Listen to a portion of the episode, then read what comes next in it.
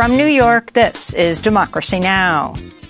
Water temperatures off the coast of Florida are hitting some of the highest levels on record, creating a dire situation for the coral reefs. We are in Phoenix, Arizona, talking about the scorching heat. Now, it's not just here in Arizona, but we're outside of Valleywise Hospital where they're talking about influx in patients suffering from all kinds of heat related illnesses. We're talking about heat stroke, we're talking about heat exhaustion, as well as third degree burns.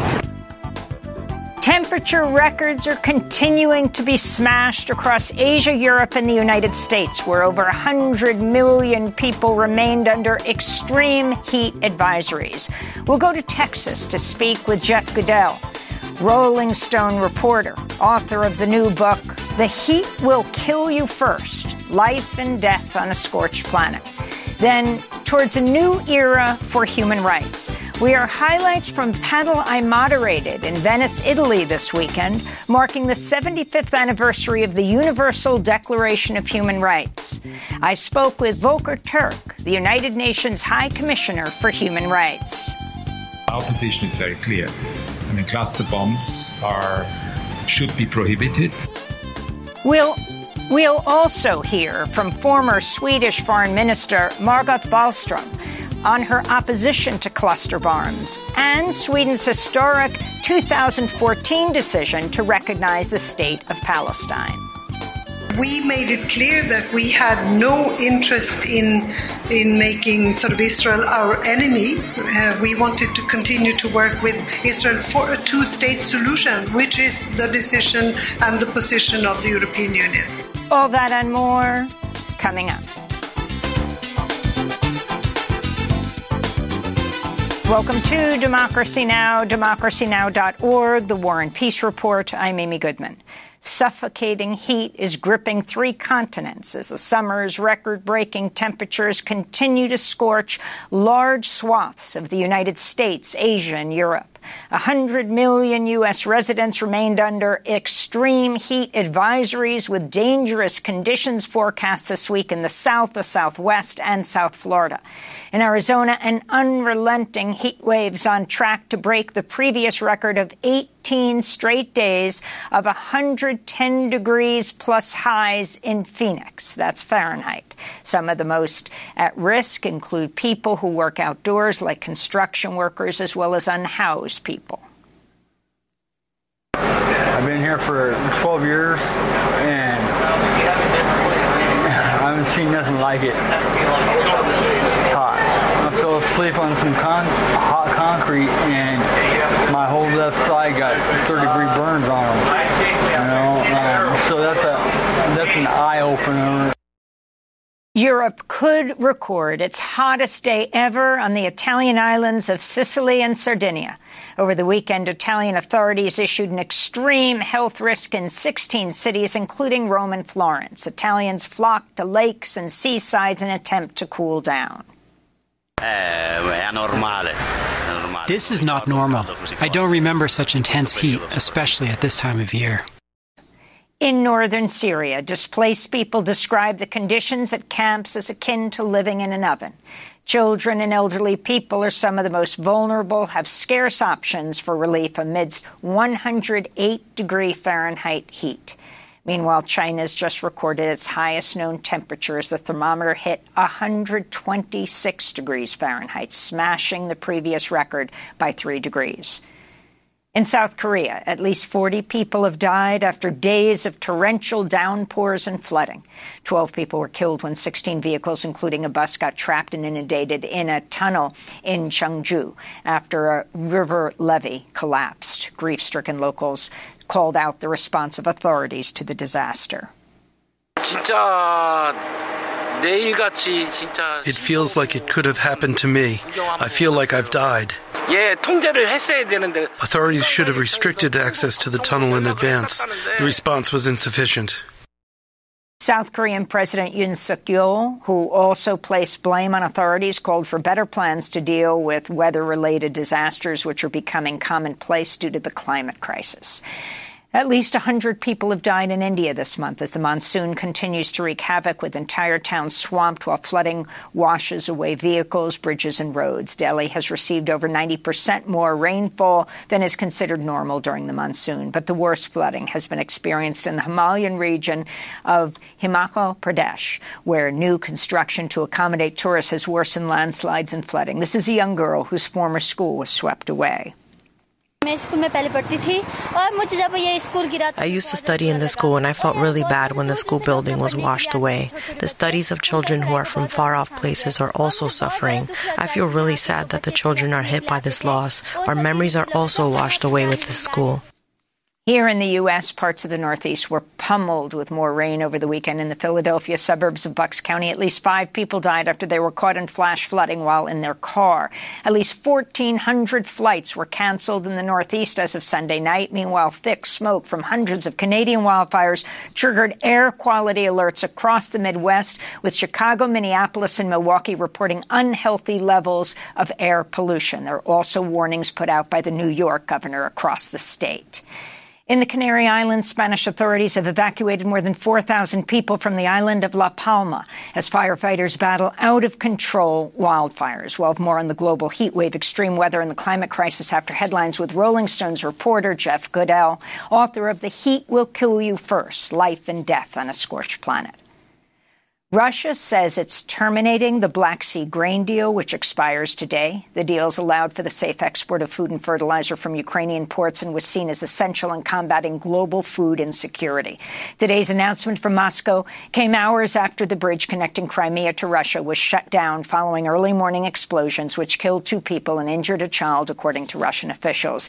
Ukraine did not take explicit responsibility, though Ukrainian officials told several media outlets their forces carried out the attack.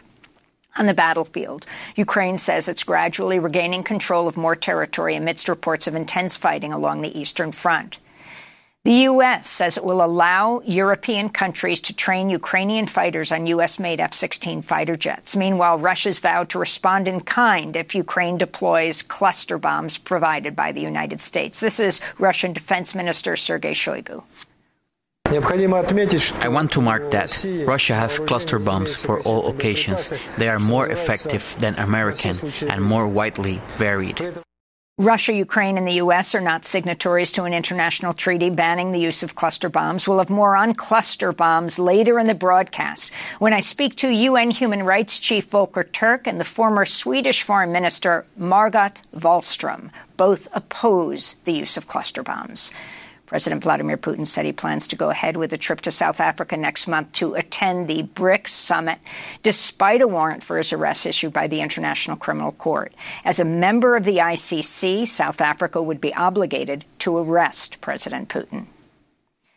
UNICEF said Friday at least 289 migrant children drowned while trying to reach Europe so far this year, around twice as many as in the first six months of 2022. Over 11,000 children made the treacherous journey across the Mediterranean since the start of the year, according to the UN agency.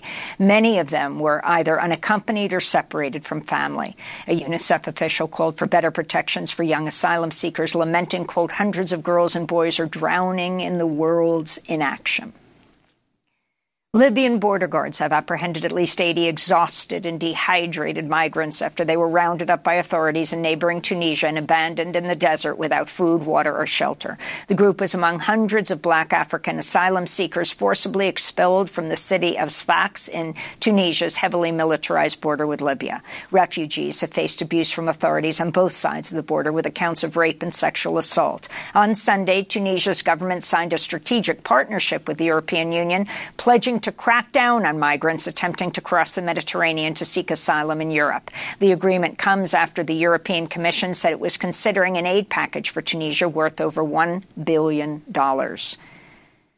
In Mexico, authorities apprehended over 500 asylum seekers this weekend in the state of Veracruz as the Mexican government intensifies its crackdown on migrants attempting to reach the U.S. border. More than 200 people, including children, were found in an abandoned trailer, many of them with symptoms of severe dehydration. At least six people were arrested for their role in transporting the hundreds of migrants who were mostly from Central America and Cuba. Stricter immigration policies in Mexico and the U.S have forced asylum seekers to rely on smugglers and take on deadly routes to reach the United States. In Mexico, a journalist was shot dead Saturday in the state of Guerrero. Nelson Matus was the director of a local news outlet that reported worsening violence in the region. Matus was gunned down while he sat in his car in the parking lot of a store in the city of Acapulco. He had survived two other assassination attempts, including one in 2019. Iran's morality police have resumed patrolling the streets for the first time since the death of 22-year-old Mahsa Amini in its custody in September. The morality police had largely been pulled back after Amini's death, which triggered massive nationwide protests. The move comes as Iranian authorities are escalating efforts to arrest women who are deemed in violation of the strict headscarf dress code. This is an Iranian student in Tehran. Do you think the morality police can prevent women from not wearing a hijab? They cannot impose it like before. The number of people who do not obey is too high now. They cannot handle all of us. The last thing they can do is use violence and force against us. Back in the United States, the Justice Department has opened an investigation into conditions at Atlanta area jails following the death of another prisoner. Fulton County officials say 19-year-old Noni Batiste Kosoko was found unresponsive in her cell in the Atlanta City Detention Center last Tuesday. She was arrested on a misdemeanor warrant and held without bond. This follows the death last year of 35-year-old LaShawn Thompson, a black man who is being held in the Fulton County Jail psychiatric wing where his family says he was eaten alive by insects and bed bugs in his cell. Assistant U.S. Attorney General Kristen Clarke says the probe will look into reports of deplorable conditions in Fulton County jails, lack of access to medical and mental health care, and the use of excessive force by staff. In Washington, the House of Representatives approved a record shattering military budget of $886 billion for the coming fiscal year. Lawmakers approved the National Defense Authorization Act Friday by a vote of 219 to 210, with all but four Democrats opposed. The legislation appears doomed in the Democratic controlled Senate after Republicans included amendments barring the Pentagon from reimbursing the expenses of personnel who travel out of state to obtain an abortion. This is Democratic Congressmember Greg Stanton of Arizona. Today, nearly half of servicewomen no longer have access to abortion care. Many live hundreds of miles from the nearest provider. Access to abortion should not depend on where someone lives or where they are stationed. Defense Secretary Lloyd Austin rightly noted that the Dobbs decision would, quote, would interfere with the U.S. military's ability to recruit, retain, and maintain the readiness of a highly qualified force. Other amendments added by Republicans bar the Pentagon from paying for gender affirming medical care and hormone therapy for transgender people and ban the display of LGBTQIA pride flags at military bases. House Republicans refused to allow a vote on an amendment by Democratic Congress members Mark Pocan and Barbara Lee that would have slashed $100 billion from the military budget. And the Education Department said Friday it's canceling $39 billion in federal student debt for over 800,000 borrowers. The plan will benefit those enrolled in income driven repayment plans who would or should have qualified for relief after making monthly payments for 20 to 25 years, but did not because of oversight errors or shortcuts taken by loan servicers. The move, which has been in the works for at least the past year, comes two weeks after the Supreme Court struck down President Biden's student debt plan that would have eliminated $400 billion in student loans for some 40 million people. And those are some of the headlines. This is Democracy Now! democracynow.org, the War and Peace Report. Coming up, the heat will kill you first. Life and death on a scorched planet. We'll speak with Rolling Stone reporter Jeff Goodell about his new book. Hello, darkness,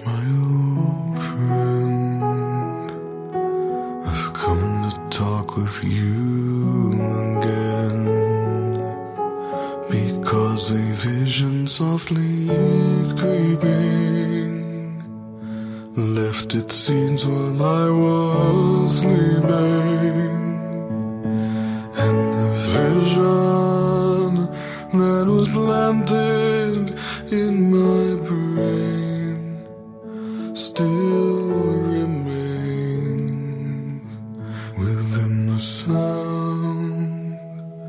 of silence. In restless dreams I walked alone. Narrow streets of cobblestone. Neath the halo of a street lamp, I turned my collar to The Sound of Silence, version by Disturbed. This is Democracy Now!, democracynow.org, The War and Peace Report. I'm Amy Goodman. We begin today's show looking at the suffocating heat gripping three continents as the summer's record breaking temperatures continue to scorch large swaths of the United States, Europe, and Asia.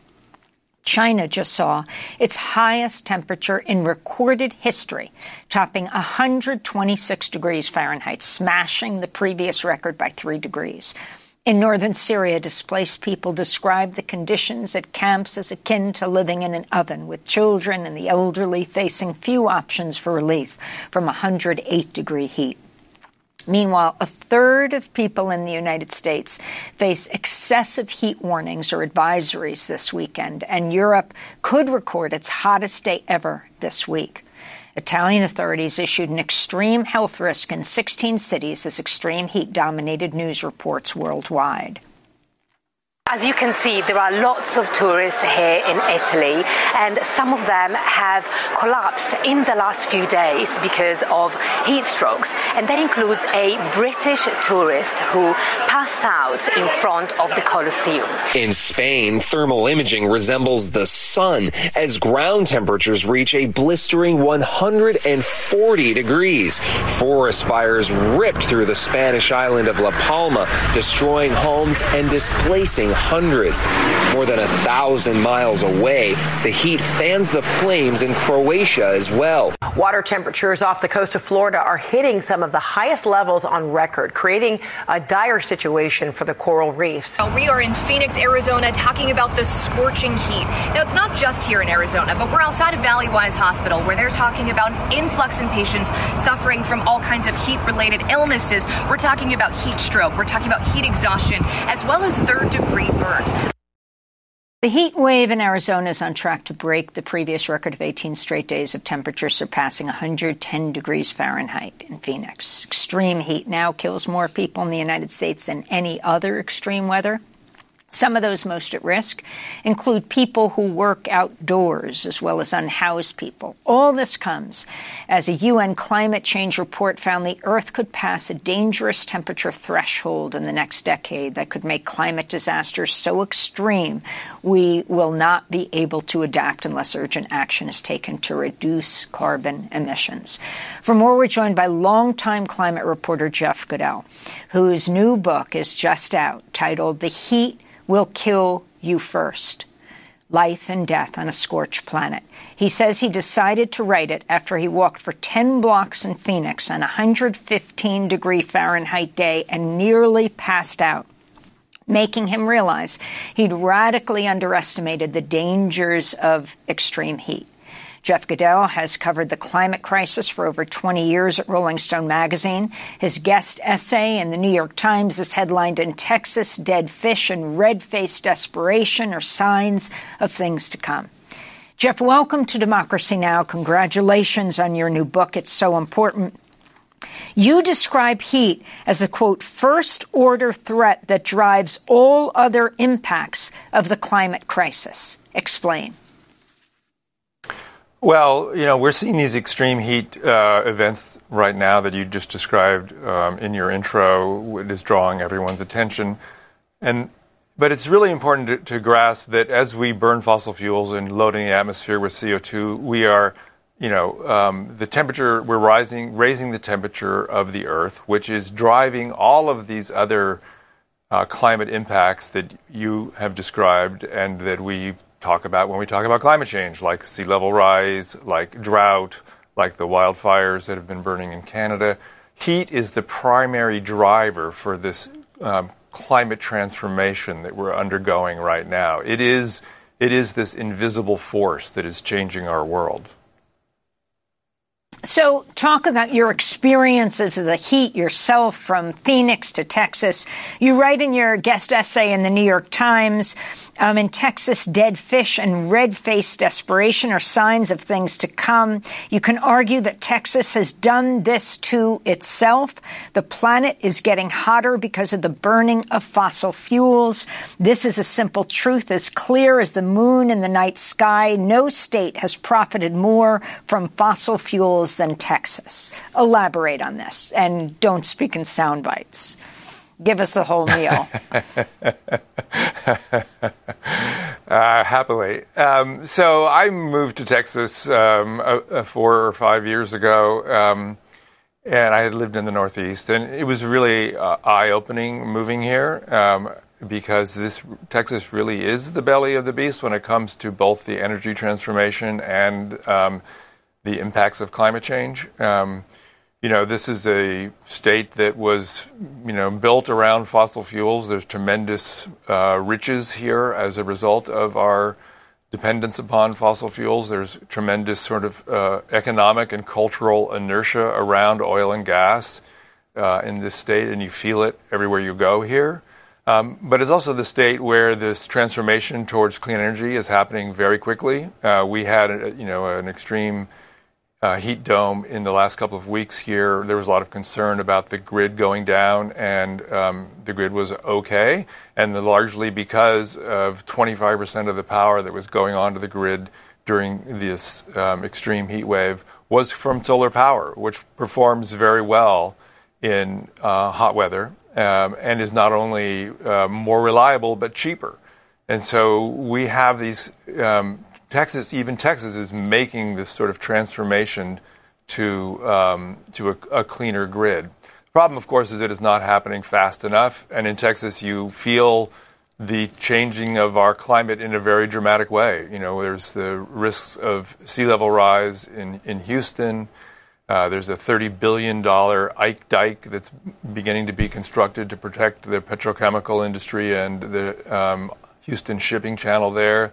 There's the heat waves that we've been suffering through in the last few weeks. There's, you know, water shortages as part of my reporting. I was in the Rio Grande Valley, one of the most um, productive agricultural regions in the country, and you know the Rio Grande is drawing to a trickle there, and so you know there's these cascading consequences here where um, you're feeling the the world changing beneath our feet, and um, yet the kind of politics and culture of this place um, are lagging far behind those changes. Jeff, we've been talking about this for, um, uh, well, since it was enacted, but as the deadly heat wave grips Texas, where you are, Governor Greg Abbott signed a bill eliminating mandatory water breaks for construction workers.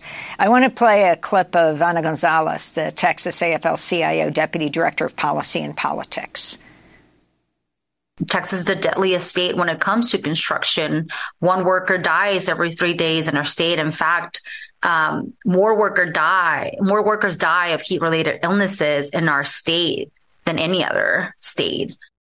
This is the mayor of the Petro Metro, that's Houston, Sylvester Turner, who warned the bill would have devastating consequences for people working outdoors House Bill House Bill 2127 is allowed to stand, and and it prevents municipal units of government from saying to employers that under extreme weather conditions like heat, uh, that you can't be mandated to provide water breaks, then can you imagine the number of workers who are out there in the heat uh, uh, construction workers, people working on uh, buildings, developments, you name it, uh, that are going to face uh, heat strokes.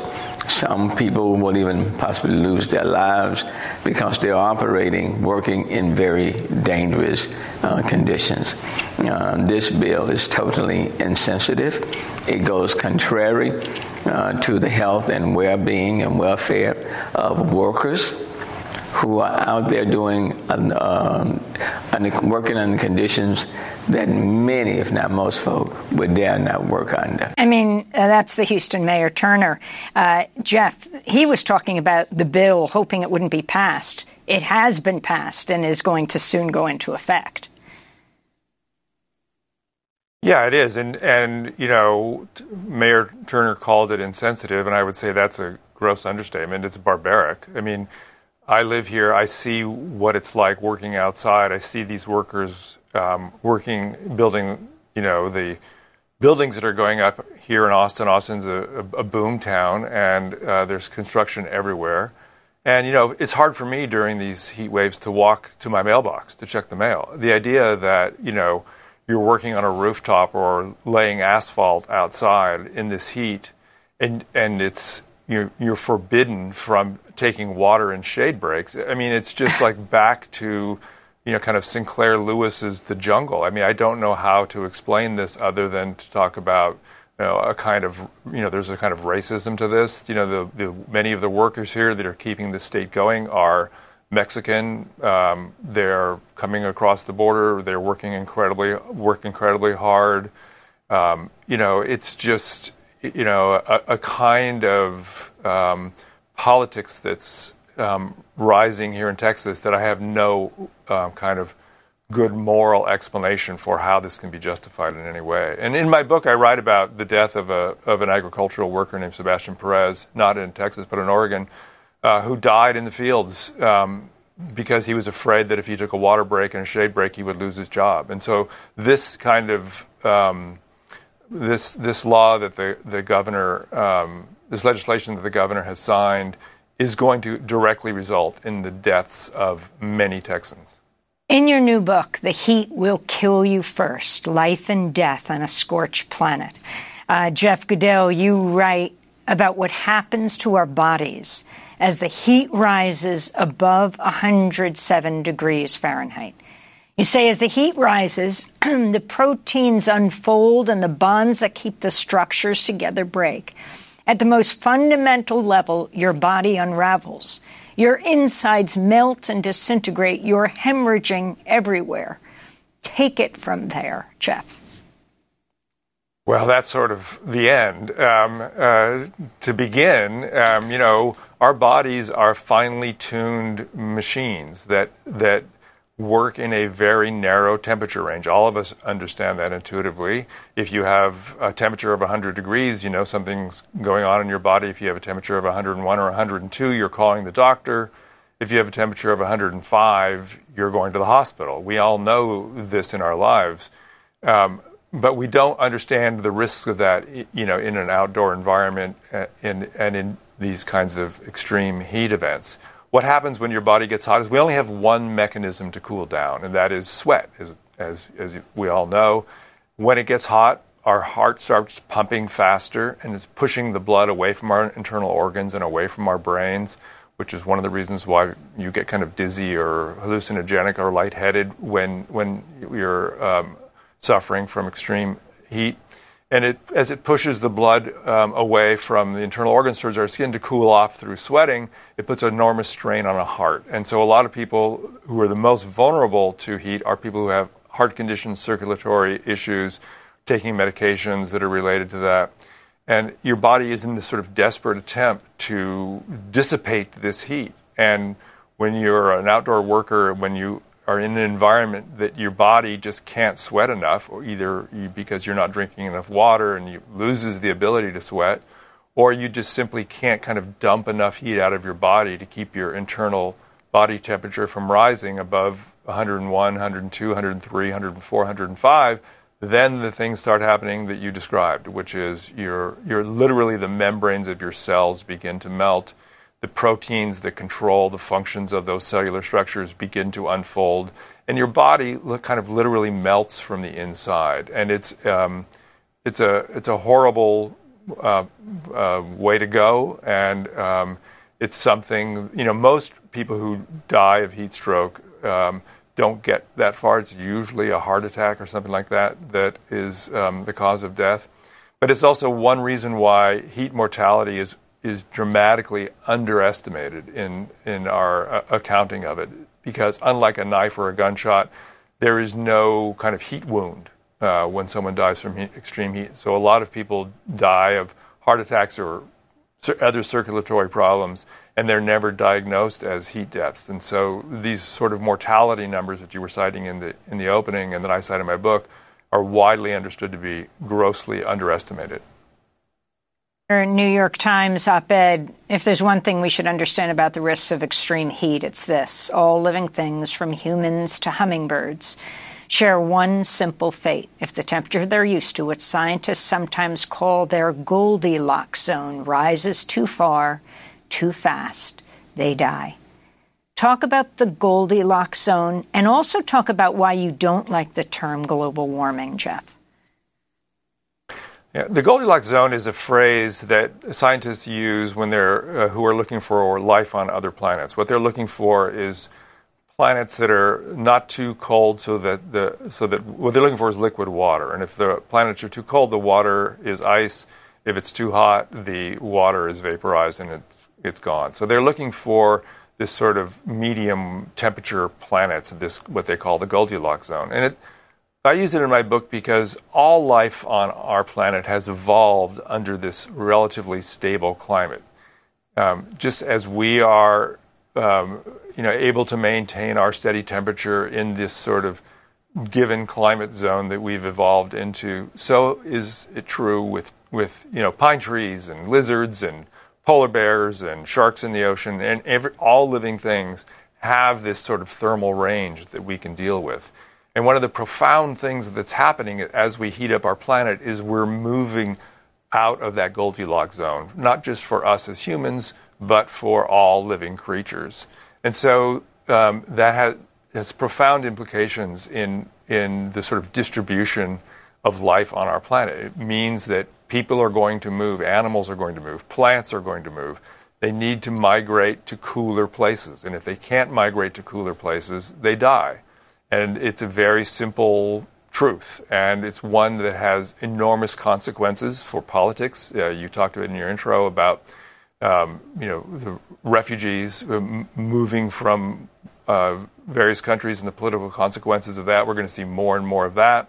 We're going to see more and more changes in disease patterns as um, animals carrying various microbes move into new places. You know, a simple example of this is uh, mosquitoes uh, that are very sensitive to temperature moving into um, hotter places, carrying diseases like dengue and Zika and malaria with them. Um, we're seeing this in the you know drying out of um, uh, forests that are causing these bigger and hotter wildfires that are causing the smoke that is you know inundated the East Coast in recent weeks. Um, you know this changes in this sort of Goldilocks zone are uh, profoundly rearranging life on our planet. And that's why heat is such an important um, force to understand, both in the way that it impacts our body, but also in the way it impacts the sort of dynamics of life on our planet. Have you been shocked by how fast this has happened, and what do you think needs to happen?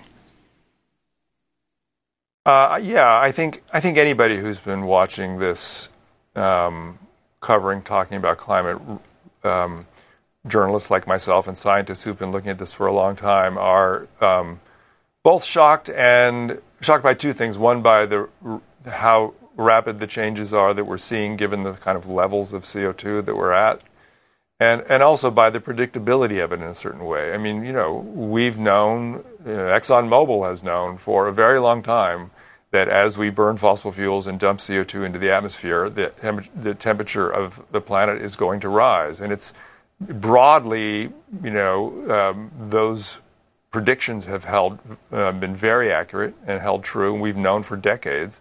And the fact that we've done essentially nothing to um, stop that rise is you know, terribly um, disappointing and predictable and surprising, you know, at the same time. And what do we need to do? We need to stop burning fossil fuels because that is what's driving the temperature change on the planet.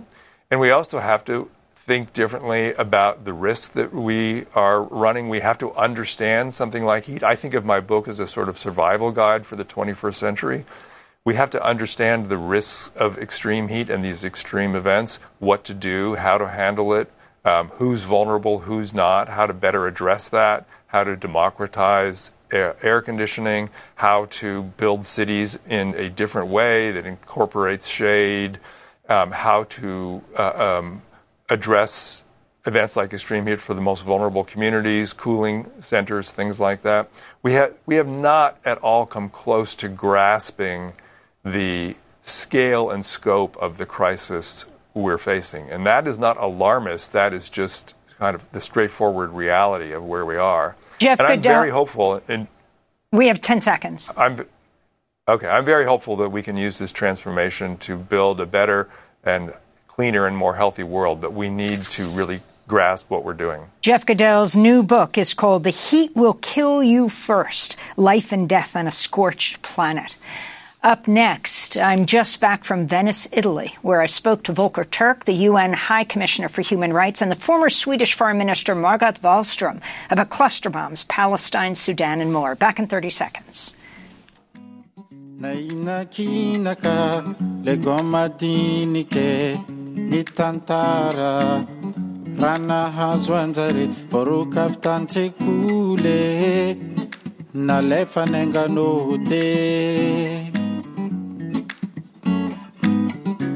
Tialala ny talentsekole zay tsy nagnefa vola nalefa node taregny amy baba sy mama fa tsy ma- Children's Rights by Mika Healy. This is Democracy Now!, democracynow.org, The War and Peace Report. I'm Amy Goodman. Towards a New Era for Human Rights. That was the name of a two-day conference held this weekend.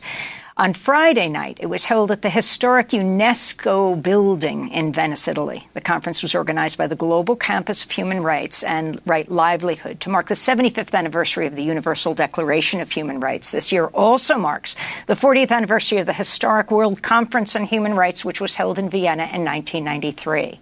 On Friday, I moderated a panel on the global state of human rights, looking at the recent U.S. decision to send cluster bombs to Ukraine, looking at the war in Sudan, as well as Palestine, the role of civil society in elevating human rights issues, and the role of the media. Speakers on the panel included Volker Turk, the United Nations High Commissioner for Human Rights, Eamon Gilmore, the European Union Special Representative for Human Rights, and the former, former Swedish Foreign Minister, Margot Wallström. She was also the former Deputy Prime Minister of Sweden, the former head of Sweden's Social Democratic Party, and the former UN Special Representative on Sexual Violence and Conflict.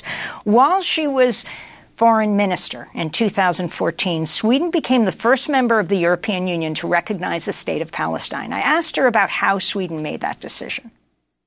That could not have come as a surprise. We had that, my party has fought for this for a very long time, has promised this in our sort of programs and, and, and all of that. So uh, it was part of our sort of uh, uh, declaration uh, when we took office as a, as a new government. And then, of course, yeah, things could have been um, maybe phrased in a different way to give us a little bit more time if you look back at things that, that could have been done differently. But the, the main uh, issue uh, would not have come as, as a surprise to, to anybody. But the response was, of course, to make us an example, a bad example, so that we would they would scare anybody else uh, from doing something similar, from other countries from following our example. I know this from for a fact how this worked, uh, for example, in the European Council. Um, so um, this was uh, what happened all the time. That uh, the Israelis used us as a as a scare, uh, as a scare, uh, so so to make sure that nobody else followed in the European Union. Um, and and it was a very very tough uh, decision. Uh, we made it clear that we had no interest in in making sort of Israel our enemy. Uh, we wanted to continue to work with Israel for a two-state solution, which is the decision and the position of the European Union. But of course, uh, this was um, extremely tough, and I think that um, well, I have experienced this uh, throughout my my years as a foreign minister. That when you, uh, if you're courageous, as I see it, if you take a position, if you follow, if you're uh, consistent, uh, you have to pay a price for it. That is absolutely, and you know, and but without that things would not move.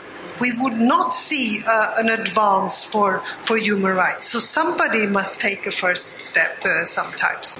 And related to this, and this could be uh, to you or to any of the people on the panel, is the issue of cluster bombs, the use of cluster bombs. Something the United States said last year, a year ago, is what distinguished Putin from that was that he was willing to use cluster bombs and the shock of so many when President Biden said that they will send cluster bombs to Ukraine. I mean, talking about everything from human rights to the destruction to the environment.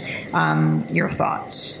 Yeah, well, this is uh, this is very bad and very sad, and I really hope. Well, one would hope that the Ukrainians would say that this is not sort of in our best interest either. Um, but on the other hand, they ask for everything they can can put their hands on right now because they want to win the war. But it is also very bad and very sad that the U.S. Uh, thinks that this is the best help they can give to to Ukraine to send cluster bombs. I mean, I think there has to be a public opinion and there has to be a debate about this that, that takes it further. That's what I'm hoping. Would anyone else like to weigh in on that? Um, do you see this as a turning point um, where so many countries, more than 100 in the world, have signed on against the use of cluster bombs? Uh, and now one of those countries, the United States, who is signatory, along with Russia, along with Ukraine, none of them are, uh, decide that they're going to move forward on this, what this means for the direction of the world at this point. Here.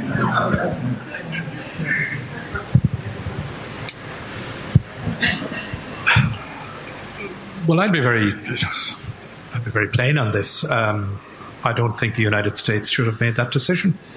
I don't think that um, I don't think cluster bombs should be used uh, in Ukraine. Uh, I think we, um, as Margaret says, it, it is a sad, a sad reality uh, that such huge amount of resources uh, are being deployed uh, to provide weaponry to Ukraine to enable them to prevail uh, against this war of aggression. Uh, but I must say I was surprised, and I don't agree with the uh, decision to provide cluster bombs to Ukraine. That was Eamon Gilmore, European Union No, Special Rep I'm for Volker Human Turk. Rights. This I'm is the Volker Turk. for Human Rights, and I was actually asked. This is Volker Turk, the UN High Commissioner for Human Rights. Look, I no, I just want to say something about this because you asked. I was actually asked the question at the Human Rights Council two days ago during an interactive dialogue on Ukraine, and our position is very clear. I mean, cluster bombs are should be prohibited. They have an indiscriminate effect on civilian populations. Both Russia, Ukraine, US hasn't signed the, the treaty, which is unfortunate, but that doesn't mean, but that doesn't mean, sorry. Oh. Okay. Does this work? No, I just, what I just mentioned at the Human Rights Council, we had an interactive dialogue on Ukraine two days ago, and I got that question what is the position of the UN in relation to cluster ammunition and the use of cluster bombs? And it's obvious that it has an indiscriminate effect on civilians. Unfortunately, the bomblets will stay for probably generations to come, so it, people will live with it. It is true that Russia, Ukraine, and the US have not signed the treaty, but that doesn't mean, under human rights law, that we couldn't argue against it, and it's clear because any any indiscriminate effect that ammunition has on civilians should not be used.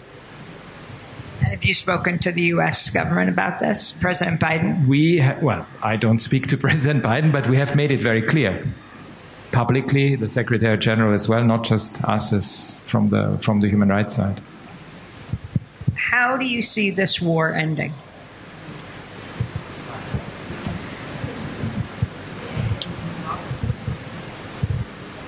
I mean, I think it is important to think about the day after. And I was in Ukraine um, in December, beginning of December, and you know, I met a lot of civil society actors, human rights defenders, victims, and one thing that became very clear that the whole civil society is involved no longer in the typical work that you do on the human rights front, but they're all involved in the humanitarian response. So you see a shift away from the work that they did before, focusing on vulnerable people, people with disabilities, older people, uh, institutionalized, horrible institutionalized care arrangements for children the, the, the, the corruption issues, the, lack of independence of the judiciary, and all of those issues, they are not fo- they can't focus on it now because obviously because of their national survival. Um, but I think it is very important that everyone who supports Ukraine has to support Ukraine of the future, which means all of the type of issues, rule of law, independent judiciary, support for the prosecutor general, but in line with international standards. And that's going to be a big, big. So reconstruction cannot just be a logistical exercise. It also has to be an exercise of, it has to be guided, inspired by human rights. Are you hopeful? I hope springs eternal. That's otherwise we wouldn't do, be able to do our work. I was just um, uh, you just heard me talking to the former foreign minister of Sweden about Palestine and the position Sweden took early on. You also just took a position uh, demanding that Israel take its occupation. Uh, uh, uh that it has legal obligations as an occupying force in Palestine. Can you comment on that as the UN High Commissioner of Human Rights? Well, obviously, it's a very complex situation. Um, and I mean, my first speech to the council in, in March, when there was a specific discussion on it, highlighted the fact that, you know, my office on the ground issues a report every couple of months on the situation, uh, describing what is happening. We make recommendations again and again and again to both sides, by the way. And that's also important. And we miss a serious effort to look at these recommendations and to implement them. And that's really a problem. And, and we, we need to find ways and means that both parties are able to have back channels, talk to each other, find ways to de-escalate. But what we see is, is an escalation. We, are in this, I called it the illogic of escalation, because it's not a logic. It's an illogic of escalation. So whoever has any influence needs to find ways and means to de-escalate, de-escalate, de-escalate, and find a way to. They think again also about their future. I mean, Israel is the occupying force. Palestine, though Israel isn't a signatory to the International Criminal Court, Palestine is. Do you think Israel should be brought before that court? That's, I'm not, you know, I mean, of course, accountability is important it starts at home. So if war crimes are committed, they need to be investigated. That's also one of the recommendations that we consistently make to, to the Israelis, but also to the other side. They need to investigate. Sometimes it happens, but it doesn't happen with the seriousness that is required. Um, let me just ask you, because you just came in. You sorry for that. It's a very travel in Europe. No, but you, I didn't mean you just that you were late. I meant that because you just came in, this is such an opportunity. But what's happening right now in Sudan? Um, you just made a major statement about and this mass grave that was discovered in Darfur. Can you talk about that? Well, I, you know, I went. Sudan was the first country that I visited after I took office within three weeks and I met both Burhan and Hemeti, both the two warring men, because they are men, they are warring parties, and we concentrate always on them, right? We talk about these two men that are, are waging a war against each other. Totally irresponsible. I had a lot of hope. I was so inspired by what I saw from the Sudanese population that I met. I mean, I met so many human rights defenders, the victims, I mean, young people, these resistance committees that were established. In fact, I was, it's incredible that despite the fact that there was a second coup in October 21, for a year with brute force, young people, women, and the population, in particular in Khartoum, resisted the onslaught of repression from the military because I think they have had enough of what happened during during Bashir al Bashir's time, and they just wanted to get rid of it, right? And then you have these two men when we were so close towards a civilian transition to blow it up, to blow up the country. It has a lot to do with geopolitics, I have to say, because in the past, certain things probably would have been much more difficult to achieve. I mean, they would have had, there would be more control over certain things. Now it's a free for all. What and they mean benefit. geopolitics? Look, we have US, China, West, Russia, West, Global South. So it's, it's chaotic. The Security Council. I mean, when we had a special session on Sudan in the Human Rights Council, there was a group of states that said we shouldn't discuss Sudan in the Human Rights Council, which because we shouldn't discuss country mandates. Well, if there is a situation to be discussed, it's obviously any new situation that emerges. So it was really quite remarkable how we don't come back to the basic consensus that the world had in, in the wake of the Second World War after the cataclysmic events with the adoption of the 1948 Universal Declaration of Human Rights, and we need to be striving and going back to the past in order to be able to deal with the future. And so, yes, when, when it comes to Sudan, a big issue was accountability and transitional justice that wasn't coming in quickly enough. You saw Karim Khan, the prosecutor of the International Criminal Court, gave a speech to the Security Council yesterday, and he will start investigations. And what was found, the mass grave in Darfur? So we had interviewed people because we are no longer present in Darfur because it's it's impossible. But we had we have teams in Chad who interviewed refugees who came over and that we could, uh, as a result, identify and do our typical methodological thing to identify what had actually happened. And yes, it was. I mean, the RSF and the militias and the Masalit are campaigning for. Uh, I mean, there's ethnic cleansing taking place as we speak. In all of the meetings that have been taking place in Egypt and Saudi Arabia around this, one of the issues that civil society keeps raising are where are they at the table?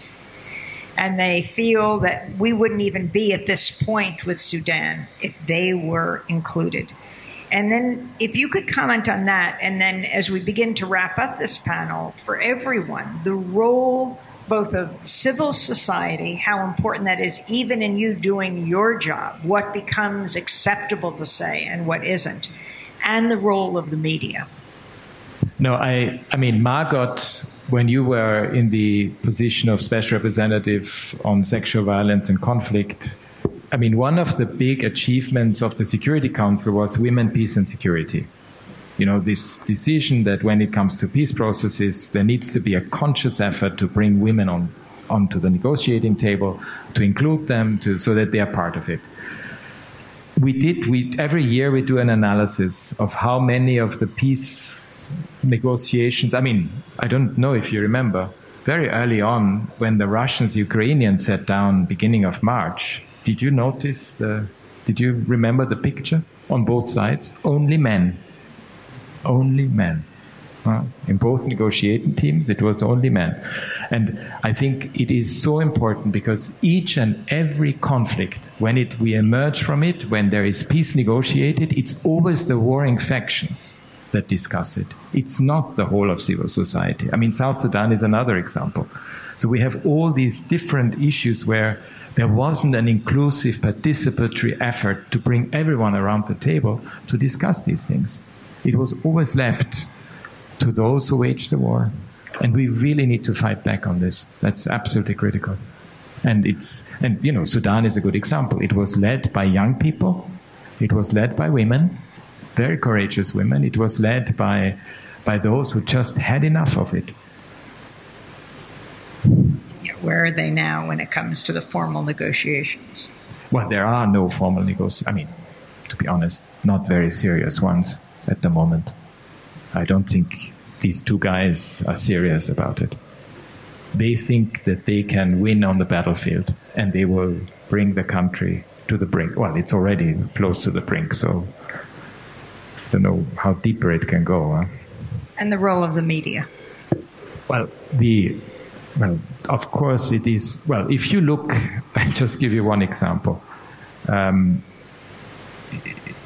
if you look what I mean, it is so crucial that we have independent, serious media that report on these situations and that they bring them to the table of everywhere in the world. If I look at even mainstream media today, I'm very disappointed.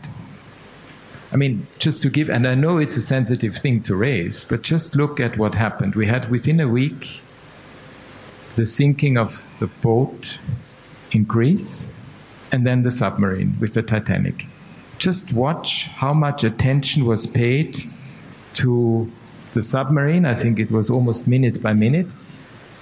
And the, the probably 800 people that died horribly. It was maybe a day, maybe another news some sometime else. And if that had happened, if it had been a plane, if it had been, this would be what four planes crashing. Can you imagine what this would have meant? So there is an interesting dimension to how media report about what I think is very selective. At Democracy Now, we called it the Titanic disparity. That's how you called it? Yes. Exactly. I'm glad you think about that, yes. Well, on that note, we have to wrap up, and this has been a fascinating discussion. Um, are there any final words you'd like to offer? Well, we will have a continuation of our discussions tomorrow, but I, I think one thing that for me is so important that we, and I sometimes feel it with politicians these days, they forget about history or they don't really want to know much about history. I don't know whether, Margot, it was also your experience, especially some of the younger generations. History is sort of put somewhere else. Sometimes it's not even known. And we really need to know about it and we need to know what the genesis is of the type of achievements that we have had also on the human rights side. And we should be so grateful for what the human rights movement has achieved over the last 100 years. Of course, actually, even in the 19th century with the labor movement. I mean, you have so many different movements, decolonization. I mean, you have all these movements. Well, it starts with some of the revolutions. And that actually gives me a lot of hope that the big issues of our time and of the future, we are able to do it again through the human rights lens. Because it brings us back to what unites us. It brings us back to what is a solution. It's not just the doom and gloom. It is a solution to problems. And it, yeah, and we just need to find, well, new era, right? We have to think about human rights for the new era, but it is human rights. That's Volker Turk, the United Nations High Commissioner for Human Rights. Eamon Gilmore, the European Union Special Representative for Human Rights, and Margot Wallström, the former Swedish foreign minister. She was also the former deputy prime minister of Sweden and the former head of Sweden's Social Democratic Party, as well as the former UN Special Representative on Sexual Violence and Conflict. They were speaking this weekend at a conference I moderated in Venice, Italy, talking about a new era for human rights. The conference organized by the Global Campus of Human Rights and Right Livelihood to mark the 75th anniversary of the Universal Declaration of Human Rights.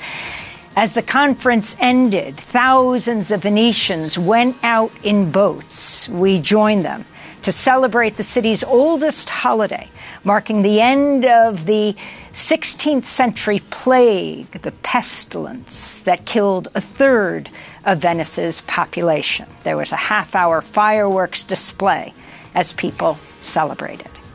I'm Amy Goodman, back in New York. Thanks for joining us.